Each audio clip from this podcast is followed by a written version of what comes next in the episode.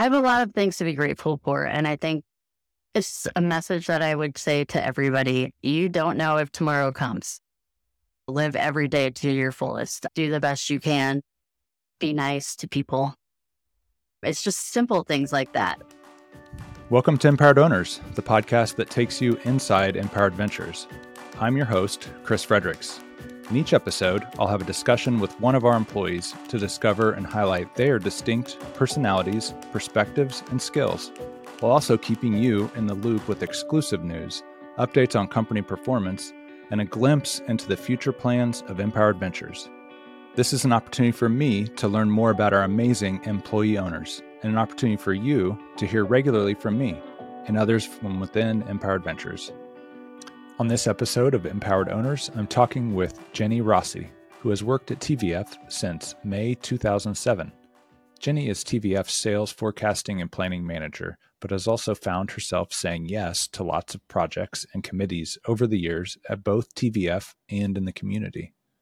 Growing up, Jennie's family moved around quite a bit, but heading into her high school years, they'd landed in Indianapolis. She attended Purdue University and majored in math, after originally planning to become an engineer like her dad.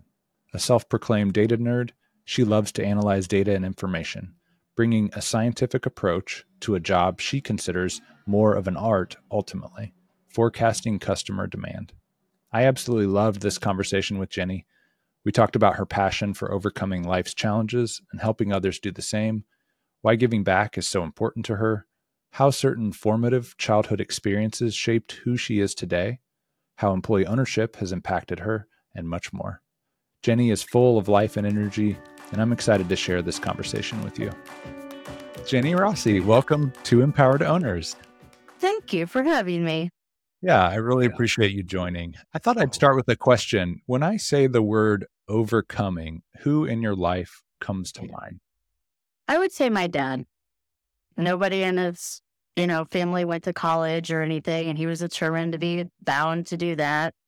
And he's always been somebody that I've looked up to throughout my whole life. So was going to college to him a big deal? Yeah, nobody in his family went to college, like his parents or anything. And he went to college, he went to grad school, and now he's retired and teaching. He never wants to stop. He always needs to use his brain.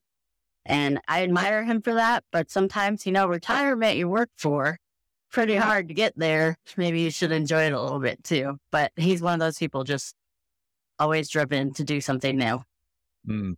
Very cool. What was your life like growing up? Well, it's funny that you say this because I was just on a women inspirational tea call, and there was a lady on there talking about her life and her upbringing. And she mentioned how her family doesn't have dinner together. And I found that today, a lot of families don't do that. But growing up, my family, it was dinner time, especially on Sundays. All four of us sat down together and we had a meal together and we talked.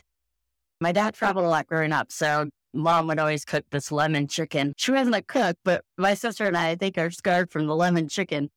But we always ate dinner together. And I think that's something that I really, if I had a family, that would be something that I would have totally incorporated. But I don't see a lot of families doing it today. I think it's a lot of children and activities and everybody's running and not actually enjoying each other.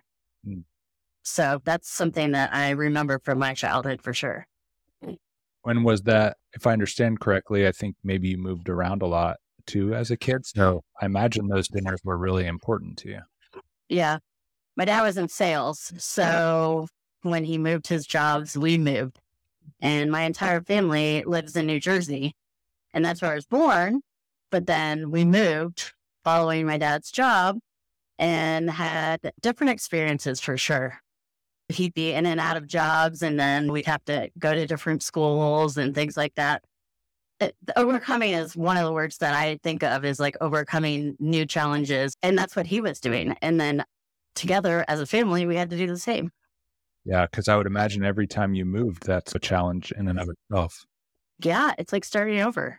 I went to a Catholic school growing up. And so then when we moved here to Indy, we didn't go to Catholic school anymore. And I was a teenager and a female, and I had the red hair in there. I'm sure there was a lot going on with my poor parents.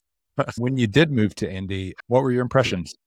It was major culture shock for me, mostly because I was in a small town outside of St. Louis before we moved here. Catholic school with a small amount of people, and then going to a public school in a big city. A lot of different people, a lot of trying to fit in. The people that I was going to school with now had been going to school together for years and years. And there was a lot of rebellion, unfortunately. But I learned a lot from that. And I feel like that is something that made me who I am today, and to appreciate certain things in life that you may or may not have. Tell me more. Yeah, you said you learned a lot. What did you learn? Mostly just that there are so many different people out there and different experiences and the cultures. And I had friends in all different friend groups. That was my thing, because luckily I was in some of the AP classes or whatever. So I had my smart people friends that we do the homework with and study with. But then I had my everyday friends. Yeah, that was just part of growing up, I think. But I love the challenge of getting to know new people. I even find it today, it's weird because obviously I work with some of my closest friends, but we work together every day. Going on 16 and a half years here now. It's just really nice to have the different groups of people and friends, and then to have experiences with some people who are married with families, and you can be a part of that. And then there's the people who aren't married and single or older, and their kids are in college now. And it's just been a really great experience. And I love getting to know new people and learning about them. Because everybody has their challenges growing up, and then you like to hear how they've overcome them and how they got to where they are today. It's just really interesting to me. You've always seemed like a connector to me, someone who really enjoys meeting people and talking to people. Where do you think that comes from, that desire to help a group stay connected? That's a really good question. I think it's just because of that transition period of being with the same people all the time, growing up with the same people. You have the same friends. Like, I had my whole life planned out. I can tell you right now, barely any of that happened. When I was a 14-year-old kid, I was going to go to a Catholic high school. Knew where I was going with all my same friends. And then we come here and move here, and everything is different. And you have to adapt. Can be challenging for sure, but it's been really great experience for me. And so I think that's what, like, trying to connect with people and grow those relationships has really been something that I've embraced over the years. People are pretty great, actually. What makes me think of something else I've seen with you at work is, I feel like you really brought an emphasis and an interest in community service and giving back to work and to TVF. And I wonder if that's something you're proud of, and also where your interest in community service and giving back comes from. So that comes from one of my best friends that I met here, who moved here to Indy the same time that I did. And she moved here from Iowa. So we both came into a new experience together, and she was in those AP classes with me, and we did all of our studying together and got to know each other. And we're still best friends today. She was very involved with charity organizations, cystic fibrosis, for instance.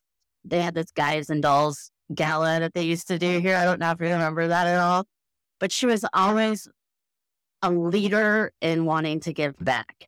And that just really inspired me. And I was like, I need to find something. I'm hoping that something comes along that I can be that passionate about as well. And luckily I did. Meeting Connie, it's a fellow coworker. Unfortunately, a friend of hers' kid died from alcohol poisoning. Just about to go off to college, and him and his friends didn't know about the Lifeline law in Indiana. And I'm now part of an organization where I am helping to spread the word.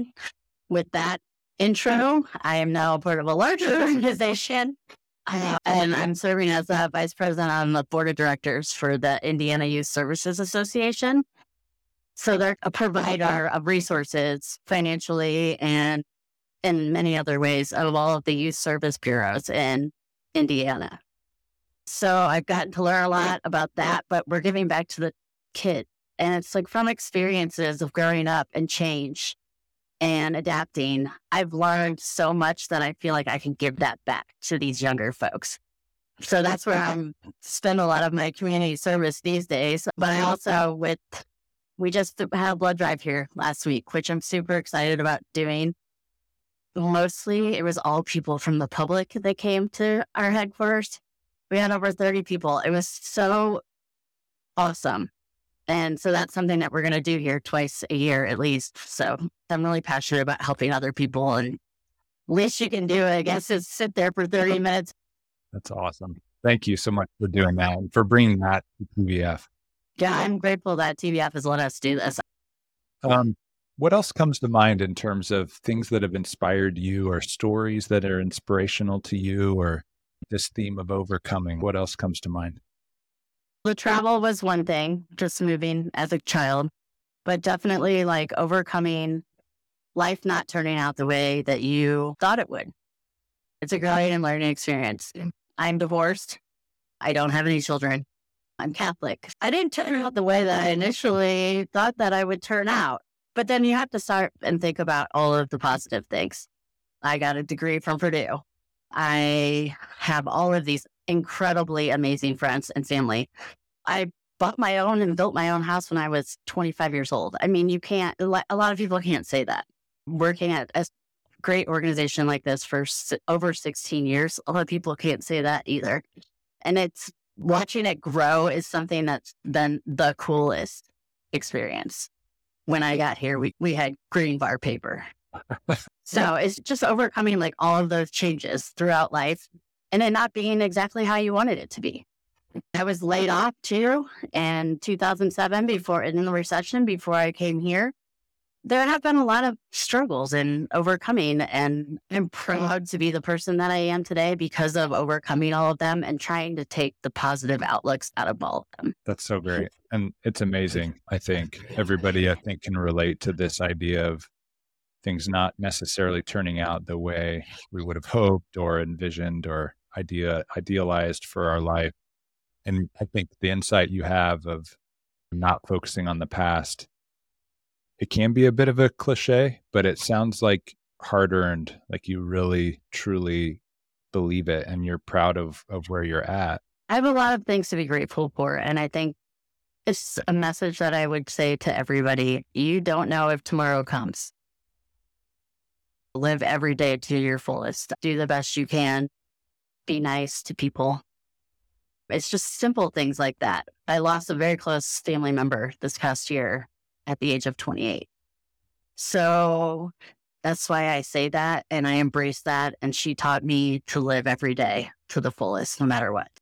That's amazing. Shifting to work a little bit, what accomplishment would you say you're most proud of at work? I'm data geeky. I like my spreadsheets, but like just learning new things and being involved with the systems over the years is my kind of niche outside of what I do every day. I love to analyze data, truly believe that I've impacted in the growth of this company, and we're still growing. And that's the exciting part about it, is there's still so much potential. And I know that I've said that for 16 years and there's still so much, and that's just super great to be a part of. I feel like I've also been a mentor to some people here. There's been a lot of change with leadership and growing quickly. And then everybody's different too. And sometimes you can just relate to different people. And I've had a few mentors of my own growing up and going through my professional part of life. And those people have really been there for me and made me want to be that person for somebody else. I feel like those coming right out of college and into the workforce, I like to share my experiences so that they can understand more, get a different perspective. There are a lot of people out there less fortunate too. So I don't know. That's something that I really like, to be that ear for a lot of people, especially when you're struggling with personal and then professional things at the same time. That's awesome. What would you say from the people that have mentored you, or in your experience mentoring other people, what's the key to being a good mentor? Listening. Is that something you've had to work on to be a great listener? Did it come naturally? I think it pretty much came naturally. My parents growing up, we had exchange students. So we welcomed people into our house that we didn't know and like culture. And the last exchange student that I remember the most was from Kyrgyzstan. So she walked into our house and just touched everything. Like everything was wow. And just seeing a young person like that truly appreciate the littlest of things was really cool thing. Like my parents just always opened their house up to everybody, and their guidance and acceptance of other people and willing to provide for them as well and give them opportunities that they may not have had in their hometown, or even giving them a different experience. That's awesome. I would think that would be very impactful to see people from other cultures and countries coming into your home and kind of seeing it through their eyes. Yeah. And we had 4 exchange students: Kyrgyzstan, Brazil, Spain, and the Netherlands. So completely different areas. We've gone to Spain and we've gone to the Netherlands to visit both of those exchange students. So it's just so cool to learn other cultures and everything too. How has employee ownership impacted you? Being here from the beginning has been really cool. I can tell you that much.